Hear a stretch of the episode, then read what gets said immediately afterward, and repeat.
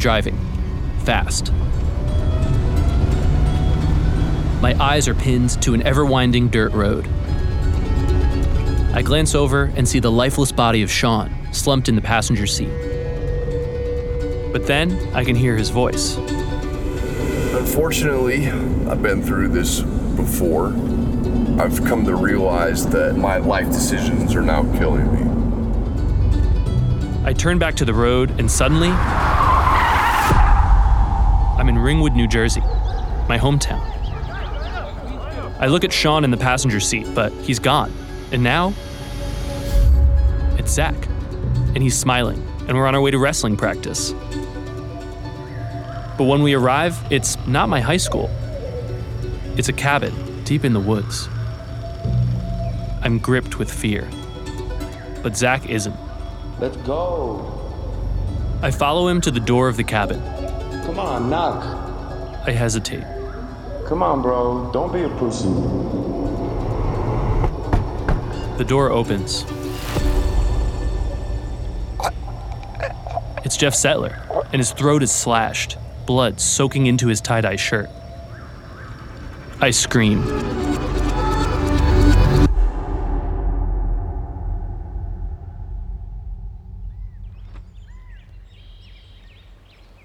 I awake from the nightmare to cracks of sunlight streaming through a tarp that forms a roof over my head. Bleary eyed and disoriented, I sit up and look at the mattress I just slept on. It's completely covered with a variety of colorful stains. Beneath the mattress is bare earth. Where the fuck am I? All around me, the ground is littered with trash empty beer bottles, ripped black plastic, and a couple cans of SpaghettiOs that seem to be licked clean by rats. Then it all comes back to me. I'm at the pot farm where Sean works, because last night he overdosed, and I picked him up from the hospital. I step out of the makeshift tent and take stock of my surroundings. I'm on a hilltop, and just a few yards away, there's a sunny clearing filled with marijuana plants. They look tall and healthy, but apart from the weed plants, there's an overall atmosphere of decay. There's trash everywhere. I can see an abandoned school bus parked a few feet away and a couple old cars that look like they haven't been started in decades. If Jeff's farm was anything like this one, I feel bad for anyone who had to work on it. The thought of living here for a whole summer makes me shudder. Looking around, I realize I'm the only one awake, so I decide to make an escape before Sean ropes me into another adventure. So now I'm driving down this fucking wild ass dirt road back out of the fucking jungle. And uh, I'm just thinking about how crazy that all was. That's I've never experienced that before. And I mean, being out here is no joke. These are the things that you deal with. I thought that by following in the footsteps of Zach Wooster, I could piece together what happened that led to Jeff Settler's murder. But after last night, I've had enough of this gonzo journalism. This investigation needs to shape up. I'm fucking tired. What would Bob Woodward do? You know, the guy from Watergate? What would he do if he woke up in the middle of the woods on a sketchy ass pot farm? Hello. Hi, how are you today? Good. Can we get a little uh, iced coffee, please? Yeah, of course. You want any cream and sugar in that? Yes, please. Okay, much better. Now, what would Bob Woodward do after getting sufficiently caffeinated?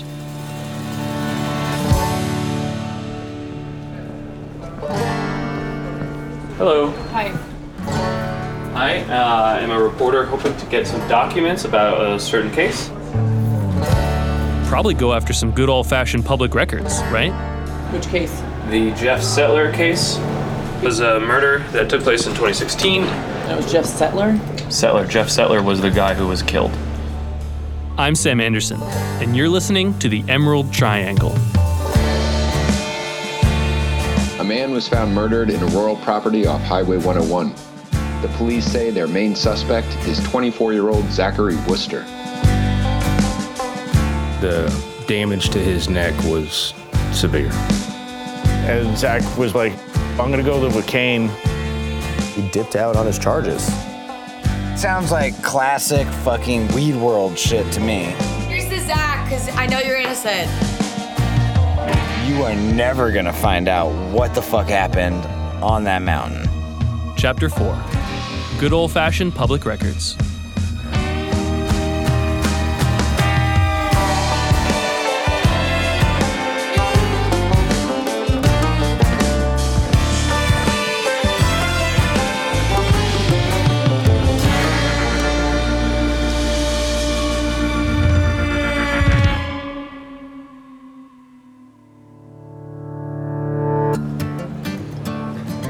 I'm standing at a window inside the Mendocino County Courthouse in Ukiah, California, about 45 minutes south of Laytonville. And I'm looking for documents, anything related to Jeff's murder. And what documents are you wanting from the case? I'm looking for investigative reports. What kind of investigative reports? Uh, what are they after? What do you got? Okay, so I'll admit it, this was my first time asking for any kind of court records for a story, and I didn't really know what to look for. Luckily, the guy standing next to me stepped in to keep me from looking like a complete amateur. What you need to do is go to the Superior Court Clerk office Okay. and tell them you want to look at the Wooster files. Where are they? Upstairs, Superior Court. um, Hey, Nicole? Superior Court Clerk, uh, someone. Turns out this guy was the media representative for the Mendocino Sheriff's Office. He said my best bet at finding out what happened is to look at the transcripts from detectives' interviews with the suspects. And then, is there audio tape? Those interviews would have been recorded, right? Probably. The sheriff's office would have the investigative reports, audio, whatever, and you can deal with it, Captain. Mm-hmm. All right. Thanks for everything. Sure. Oh, also, is there a bathroom we could use? Yes. Come here. Upstairs in the courthouse, they let me look at a couple different documents, but none of them were really that helpful. So, following the media rep's advice, I reached out to the sheriff's office in hopes of getting material from the investigation itself. It took me a couple weeks of emailing, calling, following up, emailing again, calling again. But eventually, I found myself in the Mendocino County Sheriff's Department. An officer led me to a desk in a dingy, bureaucratic looking room. The kind with those soft beige walls you can put a thumbtack in. It was silent, except for the hum of a water cooler in the corner. On the desk was a Windows 2000 computer and a big stack of CDs, cryptically labeled with letters and numbers. I picked up a disc labeled Krosky's Recorder and popped it into the drive.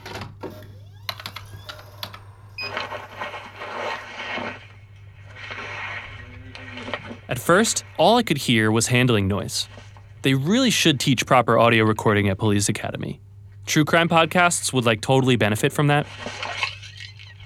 No, there's no. Anyway, I fast forwarded a bit until a couple of voices emerged. Let's go in here and I'll get the cuffs off and then uh, I'll get you a glass of a bottle of water. I'm just going to read you your rights. Uh, you have the right to remain silent. Do you understand? Yes. Okay. Anything you say may be used against you in court. Do you understand? Yes. Can we start just um, with your name? Uh, Zachary Ryan Wooster. Z A C H A R Y.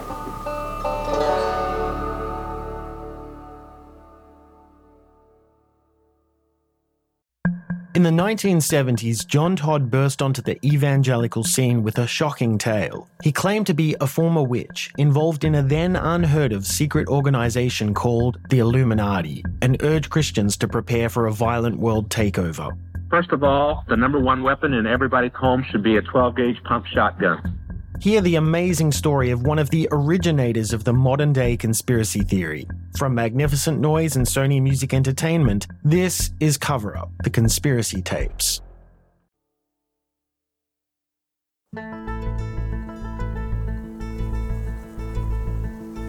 About a week after my visit to the sheriff's office, I'm sitting at a picnic bench at the Mendocino Magic Campground in Laytonville, where I set up my home base for the reporting trip. Now, here's the thing I wasn't allowed to copy those police tapes that day at the sheriff's office. But shout out to traditional reporting methods because after many more phone calls and emails, I got them. I can't say who gave them to me, but I now have 50 gigabytes of law enforcement interviews. It's the stuff that podcasters' dreams are made of, and possibly a path to figuring out what happened on Jeff Settler's pot farm that night.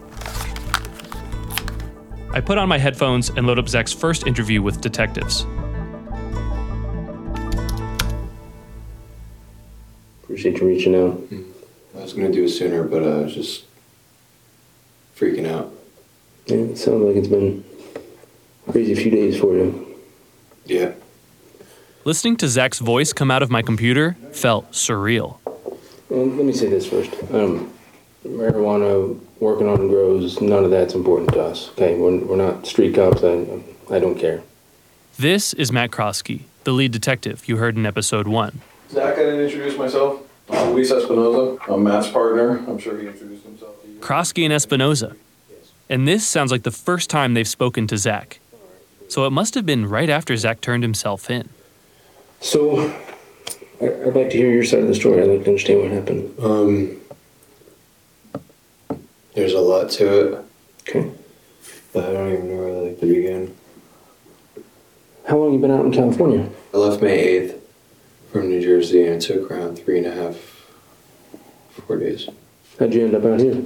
Uh, a friend took me out here. Okay. I got up there May 22nd. I was up there working. I planted pretty much all those plants. Zach arrives at Jeff's farm in May of 2016, which aligns with what his friends told me about when he left New Jersey. And he says he planted almost all the wheat plants on Jeff's farm. He doesn't give too many details about that summer, but he does say this. Didn't get paid out fully. Got 500 bucks for 103 days of work. How much are you owed? 103 days, I was supposed to get paid seven grand. Seven grand. But Jeff only paid him $500, saying he would get the rest of the money when he sold the weed. That works out to less than $5 a day. He said he's gonna pay me, he's gonna pay me, he's gonna pay me, he's gonna pay me, he's gonna pay me, he's gonna pay me. And um, kept on falling through each time, trying to get money from for months. So that's how this whole thing started. Who else is owed that amount? Everybody was owed money. So everybody was owed money? Who's everybody? So, Zach, who, who's there? Who's driving the plan? Cricket, the most, is the one who is probably the angriest out of everybody. The first person Zach names is a guy they called Cricket. But from the court records, I know his real name is Gary Blank. Zach says that he was the angriest out of the group. Gary and Gary is one cricket and one's giggles. Yeah. Okay. So there's a second Gary, and his name is Gary Fitzgerald, also known as Giggles. Giggles is owed the most money. Giggles, because he was there the longest. Yeah.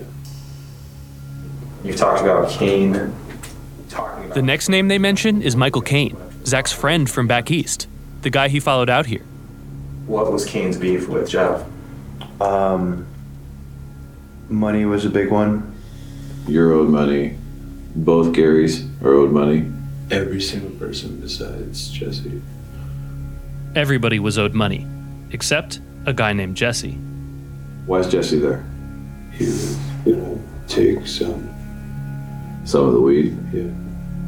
So the goal was to go up and take the weed. If you did, if you didn't have the money.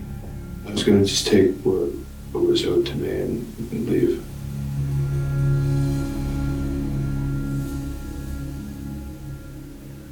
We sat around all day, waiting waiting waiting waiting waiting. No response, no response, no response. And um, everybody was going crazy. Everybody's a little intoxicated.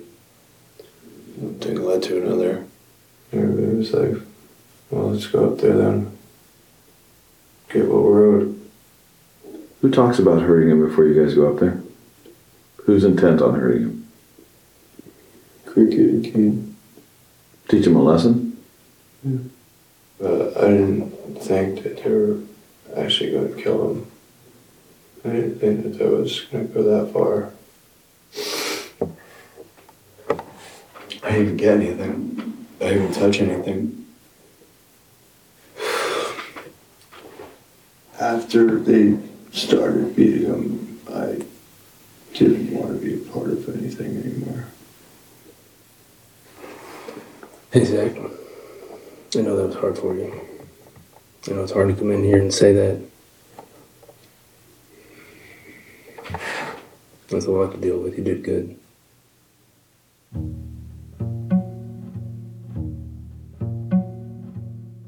Wow, so Zach admits to the robbery. But when it comes to the murder, Zach takes himself out of it. You have to understand I'm a cop, right? I mean, I, people lie to me all the time. I want to believe you. But up until that point, your intention was to go up there to get what was owed to you. Either he gives it to you or you take it. You're telling me you didn't intend to kill him. You aren't the violent guy in this. And you don't seem like it.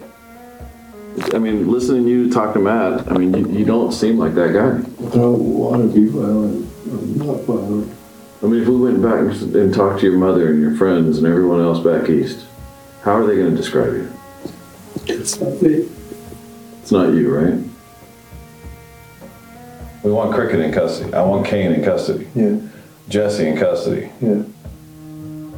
We'll give you a hypothetical. I go to talk to them. They go, this wasn't our idea. Zach put this together. Zach came up with the idea to go take all that weed to rob him. Zach wanted to make sure we were armed. And we went up there and we killed him. It's all on Zach. I'm throwing a hypothetical at you. Is that true? No, Why not? that is not true. How am I going to prove it's not true? I there's I did not kill him.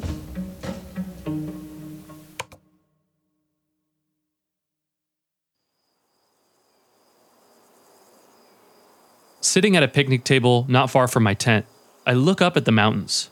The sun is setting, and the trees are a deep dark green, fading to black. I imagine Zach walking up there to Jeff's pot farm in the dark. The popular guy from my high school, now rolling with a gang of armed men, on the way to rob and kill Jeff Settler. It seems like he was more deeply involved than I thought. I look down at my computer and the long list of files glowing on the screen. Jesse, Giggles, Cricket, the names are all there. 50 gigabytes of interviews. I'm gonna need some help to sort this out. So I call up the guy whose voice I heard on the tapes. Hey, Sam, it's Matt. Detective Matt Krosky. Hey, how's it going over there? Good. Lucky for me, Krosky was open to sharing his thoughts on the case. And the first thing I wanted to know was his first impression of Zach. He was big, tall, good-looking guy. Had a beard. Looked like a you know a Grizzly Adams. We talked for five hours or so. It was really just kind of coaxing him along, trying to get him to to tell us those details. Among those details were the names of the other suspects. Tell me about that manhunt. How did you eventually catch up with them? We were running around like chicken with with our head cut off, trying to find suspects all over the country. It was a lot of good work between the U.S. Marshals and Border Patrol and the FBI, and then numerous local police and sheriff's offices doing stakeouts in the middle of the night for us. And then, kind of like dominoes, you know, one started to fall, and then it just just kept coming. Two weeks after Zach turned himself in, they found Giggles. He was just 30 minutes away in Ukiah.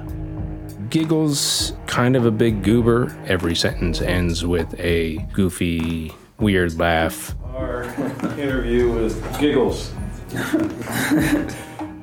Definitely not somebody that struck fear in me and wouldn't strike fear in most people. When did you first start working for Jeff? Like on the property last summer. Last summer? In May, yeah. Um, Zach worked with you up there? Zach and Kane. Kane, we found out, was already a fugitive on other drug charges. Michael Kane was the next guy they picked up. He had fled to Mexico and actually made it over the border. But then something compelled him to turn himself in. He turned himself in to Border Patrol, saying he had information about a threat to Donald Trump's inauguration. Jeff Settler's murder happened just after Donald Trump was elected president. The story Kane tells Krosky goes like this A biker gang was going to hand out flag stickers that you would put on your skin, but they were laced with drugs or, or some ridiculous scenario like that.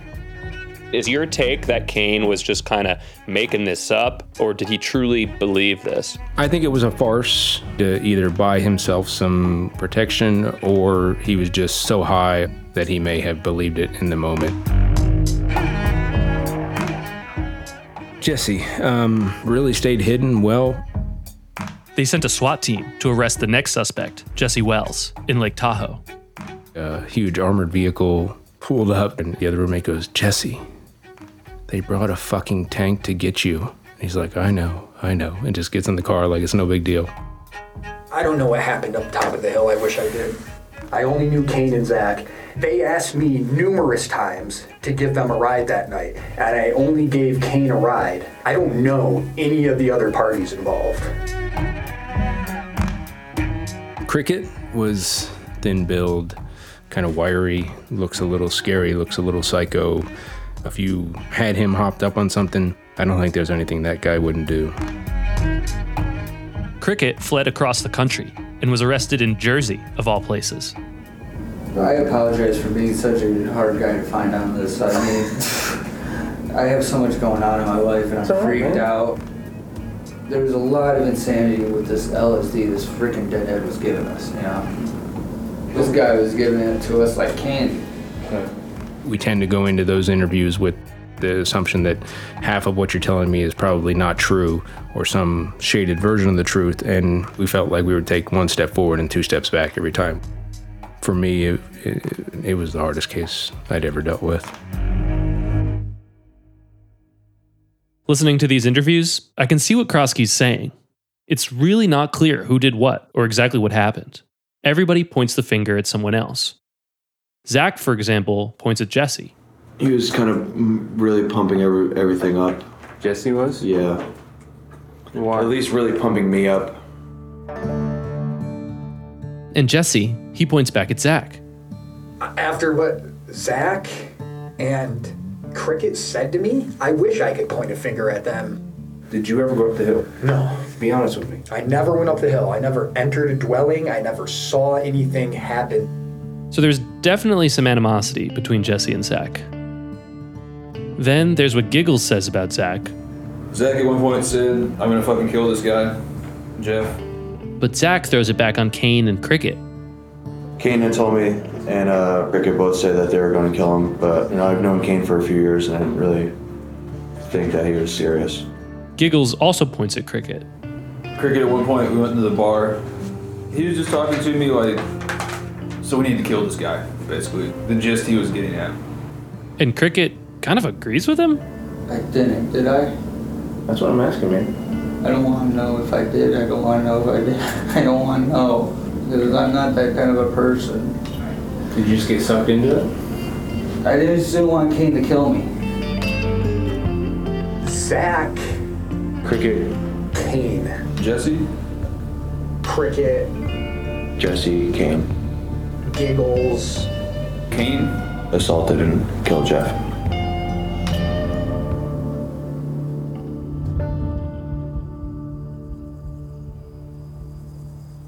Okay, that's a lot of people saying a lot of things. Who am I supposed to believe? Krosky told me to keep digging and call him back once I had a better understanding of the case. And after hearing all of those voices, I knew I needed to reach out to these guys directly. And they weren't hard to track down. They're in prison after all. So I pulled out my notebook and started writing some letters. Dear Cricket, my name is Sam Anderson. I'm a journalist making a podcast about the Jeff Settler homicide. Dear Jesse, I spoke with your attorney and she had a lot of nice things to say about you. Dear Giggles, do you mind if I call you Giggles? Dear Michael, I'm writing to give you an opportunity to share your side of the story. And finally, I wrote to Zach. And this wasn't the first time I reached out to him. Back in Ringwood, after interviewing his friends, I asked them to pass on the message that I was trying to get in touch. They said he was skeptical of being interviewed, but I thought that maybe if Zach knew I had actually come to Laytonville, he'd know my investigation was for real and decide to talk. So I was optimistic about this letter. Dear Zach, it's been a while since we last talked. I'm sure the adjustment to state prison must be tough. I'm reaching out because I want to keep the communication going. If I were in your position, I'd have a lot of hesitation about sharing my story with the world. But I also think that you understand the potential positive impact of sharing that story. Since I'm here, I would love to visit you and catch up. It would be nice to actually meet in person for the first time in five years. Peace and love, Sam. I head to the small country post office in Laytonville and pop my letters in the mail. The bait has been cast. Now, all there is to do is wait and see who bites. You have a prepaid call from an inmate at California Healthcare Facility. To accept this call, say or dial 5 now. Hello.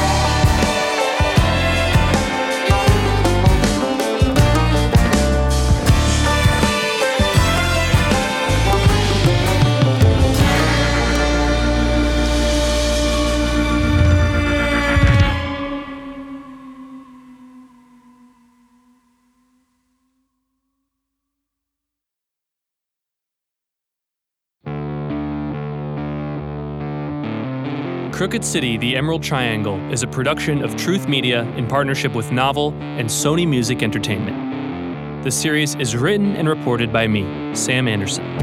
Our senior producer is Joe Wheeler. Our producers are Alexa Burke, Lee Meyer, and Zach St. Louis. Story editing by Marc Smerling and Austin Mitchell. Our assistant producer is Sasha Baker, with additional research by Ivan Devoine. Additional reporting by Mickey Capper. Scott Curtis and Cherie Houston are our production managers. Fact checking by Dania Suleiman. Mixing and sound design by Daniel Kempson.